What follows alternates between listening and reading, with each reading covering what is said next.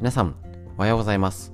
9月22日木曜日、第366回手作り酵素ラジオ。今週短い最後になりますけれども、よろしくお願いします。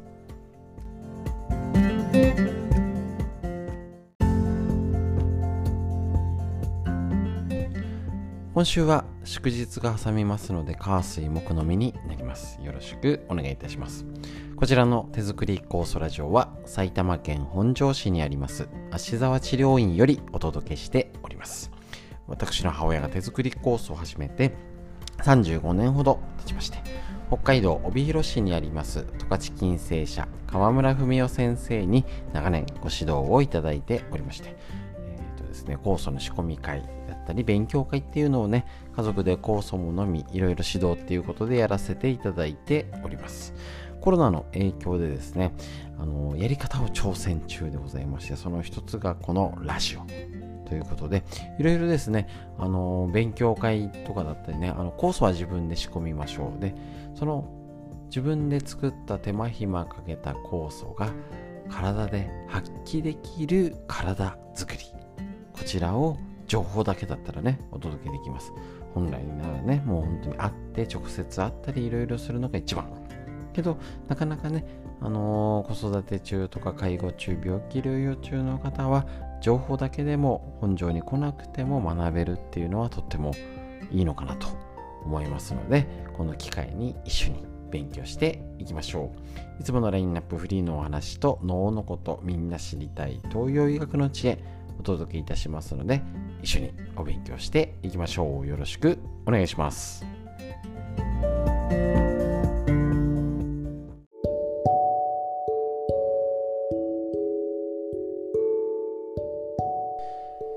はい、それではですね、あの災害、台風があったので、まあ、短い3日間で何話そうかなと思った時に、災害のことにお話ししてやりました。結局私たちは生活するっていうのが一番。もちろん理論とか実践とか、やっぱりね、難しいことを勉強したくなっちゃうんですけれども、もう本当に手前の手前、日常が一番。になります。で、えっ、と、エピソード的にうちのお話しさせていただきます、と、こちらですね、もう本当に田舎というかね、埼玉だけど、えっ、と、川越えたら群馬っていうところでですね、で、また、あのーギリギリなんですかね、私の世代が。ちょっと年下になると、もう全然、もう新しいことというか、あのーポケベルとかピッチとかをね、ギリギリ知ってる世代でもありますし小学校上がるぐらいまで、えー、とうちなんかをあの米と小麦とお蚕様昔はお蚕様ですね。やっておりまして本当にあ、あのー群馬の富岡製糸場のね、あのーあそあのー観光地になっておりますけれどもその寄付したりとか元、あのそのなんか飛び地みたいな感じでこのすぐ近所にあるんですよね。それぐらい養蚕が盛んなところぐらいの田舎なので昔は田んぼと桑畑しかなかった。今ね遠くの桑原って言っても何のことか分かんないですよね。子供のなんかね。でえっ、とうちなんか小学校上がる時までその昔のお風呂ねうちに土間があって上がり花があってね階段が急でねかまどはさすがに使ってなくて新しい新しいとかねガスのを勝手にやってたんですけどお風呂はね薪だったんですよ。さすがにね脱衣所一応あった気がするんですけどね。あの外でね蒸すところが家の脇っちょについてるだったっけな。そうなんですよね。だからもういいよっつってね暑くなるとねもう止めてみたいなね。どんな昭和な時代だっていうのをギリギリ知ってる世代昔のお葬式を自宅でやったとかをなんとかね小学校の記憶で覚えてるぐらいの世代ですよね。もう私の3つ4つ下はポケベルも知らん知らない世代になっちゃうのかな。でも急激な変化だったんですよね。でその時の当時っていうのは、まあ、うちのおばあちゃんがね96で亡くなったんですけれどももう15年に立ちますね。とにかく昔はお米1年分味噌1年分小麦1年分用意するのが普通です。特別じゃないんですね。今今から見たらびっくりじゃないですか。だってさ2キロとか5キロとかであってなんか2つ10キロ買ったらいいじゃないですか。何何だって昔は30キロって60キロだったんでしたっけ？あれがね。いくつなんだみたいな。まあそれを置いとける物置があったんですよね。まあ昔そのお蚕してた時の物置っても家とくっついてたり2階建てだしね。物置が普通あの田舎は2階建てとかですのでありえないですよね。そういうところにあったんで保管する場所もあるしもちろんいろんな環境が違えど基本はもう備蓄するのが普通です。なんて言ったってお米って1年に1回しか収穫ないんでね普通1年がまとめて買うのが昔は普通なんですけどそれが普通じゃなくなっちゃったんです。それ置く場所がないとかいつでも手に入るっていう環境に変わっちゃったんですね。そうするとどうでしょうか？地震が東北の地震もそうですよね。何かあったら急にスーパーに殺到して物がなくなると。こういうことの経験っていうのをやっぱりね踏まえなきゃいけないと思うんですね。いいんですよ。全部ねあの新しいこと冷凍食品とか便利ですよ。便利に使ってくださいね。だけど日常と災害時とねあの忙しくてちょっと助けてもらおうっていうのをやっぱり上手に分けた方がいいですよね。なんか逆に健康っていうともう玄米にしなきゃ全部なんか無農薬でこれは食べちゃダメっていうのもまあまああるかと思うんですけども私自身ああちなみに母親があれなんですよね。私多分小さい頃か生まれる前ぐらいもうだいぶ若い頃から病気してたのでもう玄米菜食だったりもう青汁だったりなんかありとあるなんかあれをダメこれを取ってみたいなやると社会生活が送れなくなるんですね。で結構ね手作り酵素にたどり着く方はもういろいろ試してる方が多いんですのでねそういうのを経て今があると思うんですけどやっぱねそこそこが一番なのであの備蓄ももちろんちゃんとやりましょう。だけどもう厳密にもうあれがダメこれがダメっていうよりは上手にやりましょう。カップラーメンとかも持っといて。ね、あの今ご飯とかおかゆとかねレトルト系が美味しいですよ。今のあ手作りが一番なんですよ。もちろん。手作りが一番を踏まえた上で言うと今時のね意外と美味しいんですよ。だからそれも置いてでちゃんとお米の備蓄もしてとかっていうのを上手にやった上で手作り酵素と海のせも同じように備蓄をする。もうこれを当たり前にしましょう。なんか特別なことをするっていうと続かないんですよね。どうでしょうか？歯を磨いてわ俺歯みね小学校の男の子は歯磨いたんだよすげえだろっていうのと違ってね。あの別に歯磨いた顔を洗ったねお風呂入ったは特別じゃないんですね。だけどそれを毎日続けるってすごいことだと思うんですよね。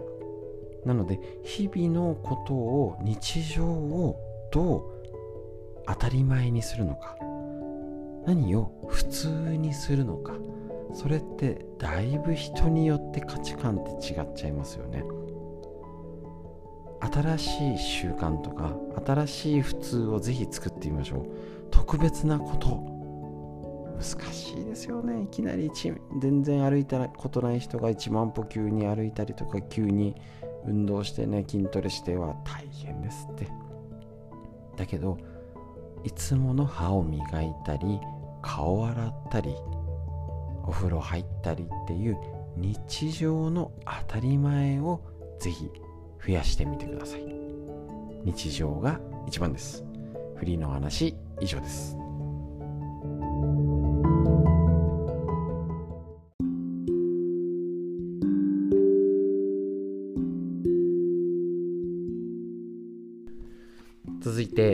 気にするお話。40歳から始める脳の老化を防ぐ習慣ということで和田秀樹先生のディスカバー形書よりこちら。お届けいたします。脳の前頭葉の老化感情の老化が一番。40歳から萎縮し老化し始めます。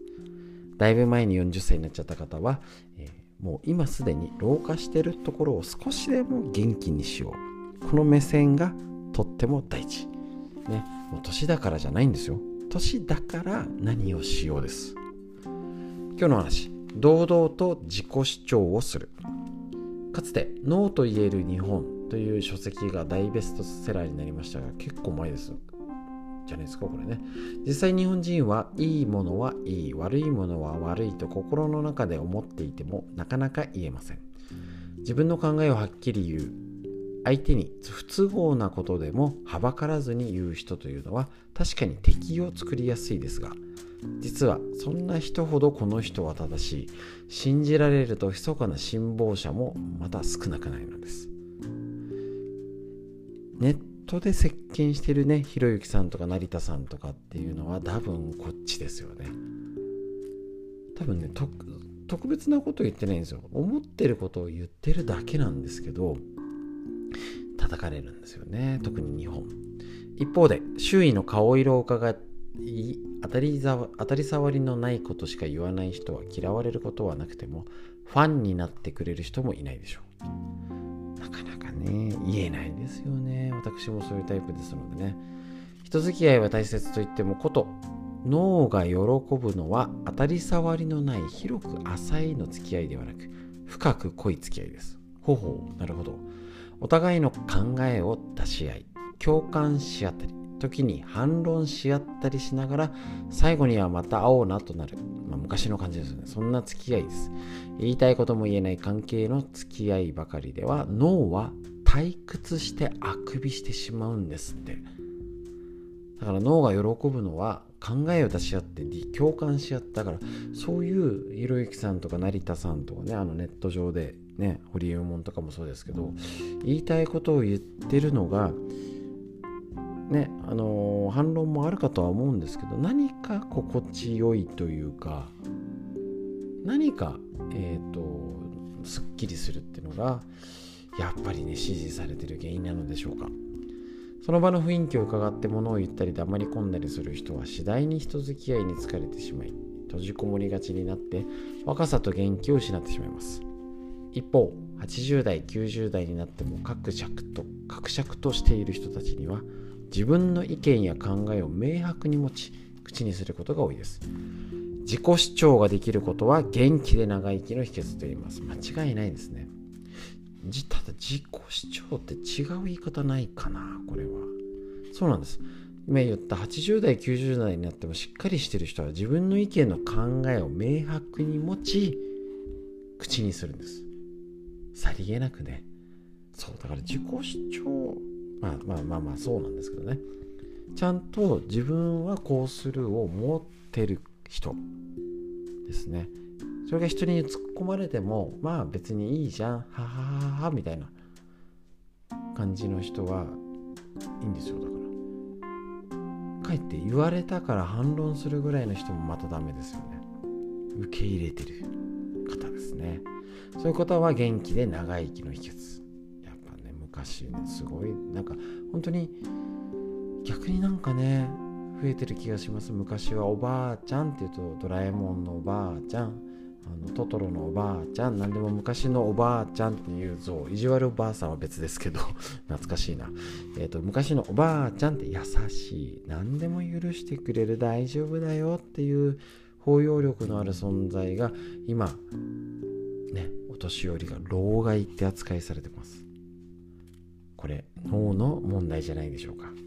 一緒に元気になっていきましょう。脳のお話以上です。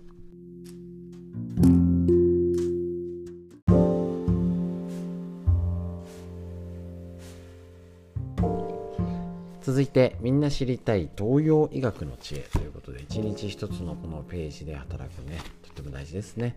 参考本緑薬品漢方堂の毎日漢方体と心をいたわる365のコツ桜井大輔先生の夏目社よりこちらの本でご紹介いたします。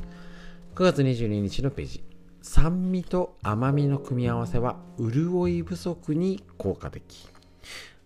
食事を気をつけて潤いを高めるってちょっとピンとこないかもしれません。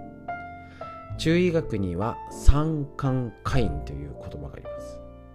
酸味甘み化ける変化の化に影。三寒カインこれは酸味と甘みを合わせて取ると陰を生む。ほほ深いですね。という意味です。陰とは体内の血液を除いた水分の総称。こういうのが東洋学らしいですね。もう一度言いますね。陰とは体内の血液を除いた水分の総称。だから血液は陽なんですよね。面白いですよね。こういうのがね。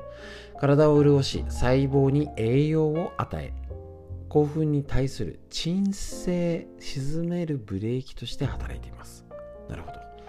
陰が不足した状態は陰虚といって喉が渇きやすく冷たいものを欲しほてりやすくのぼせやすいという症状が見られます。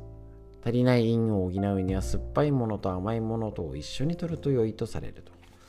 これ独特ですよね。足りない陰を補うには酸っぱいものと甘いもの一緒に摂ると良い。なるほどですね。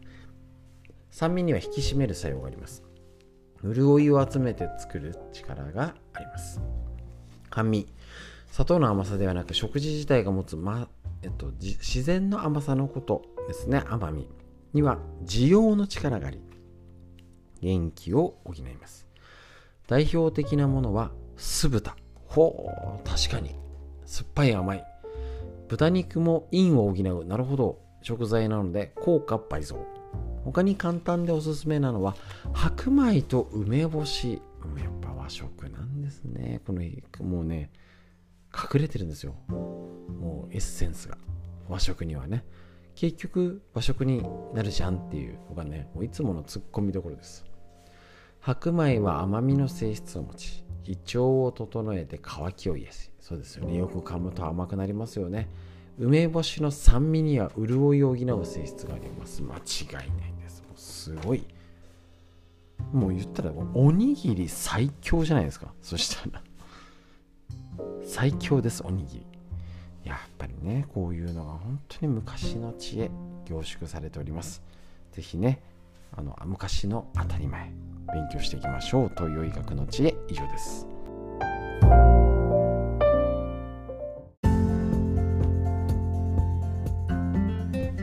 はいそれではこれ連休今週は変則月金が祝日なのでこちらでまた火水木のみでまたお休みになります。来週以降はね、えー、と10月が最初があるか。まあ、祝日とかなければ通常ね、モードでやっておりますので、えー、とこちらですね、連続でですね、またやっていきたいと思います。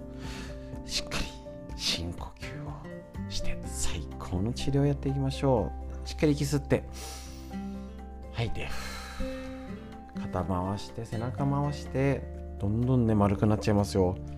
シャキンとしましょう。鏡見てね。空を見上げて上を見上げて元気にどうでしょうか。だいぶ秋めいてきました。しっかり息吸って。吐いて素敵な一日が始まりました。皆さんにとってより良い一日より良い連休になりますように。本日も最後までお聴きくださいましてありがとうございました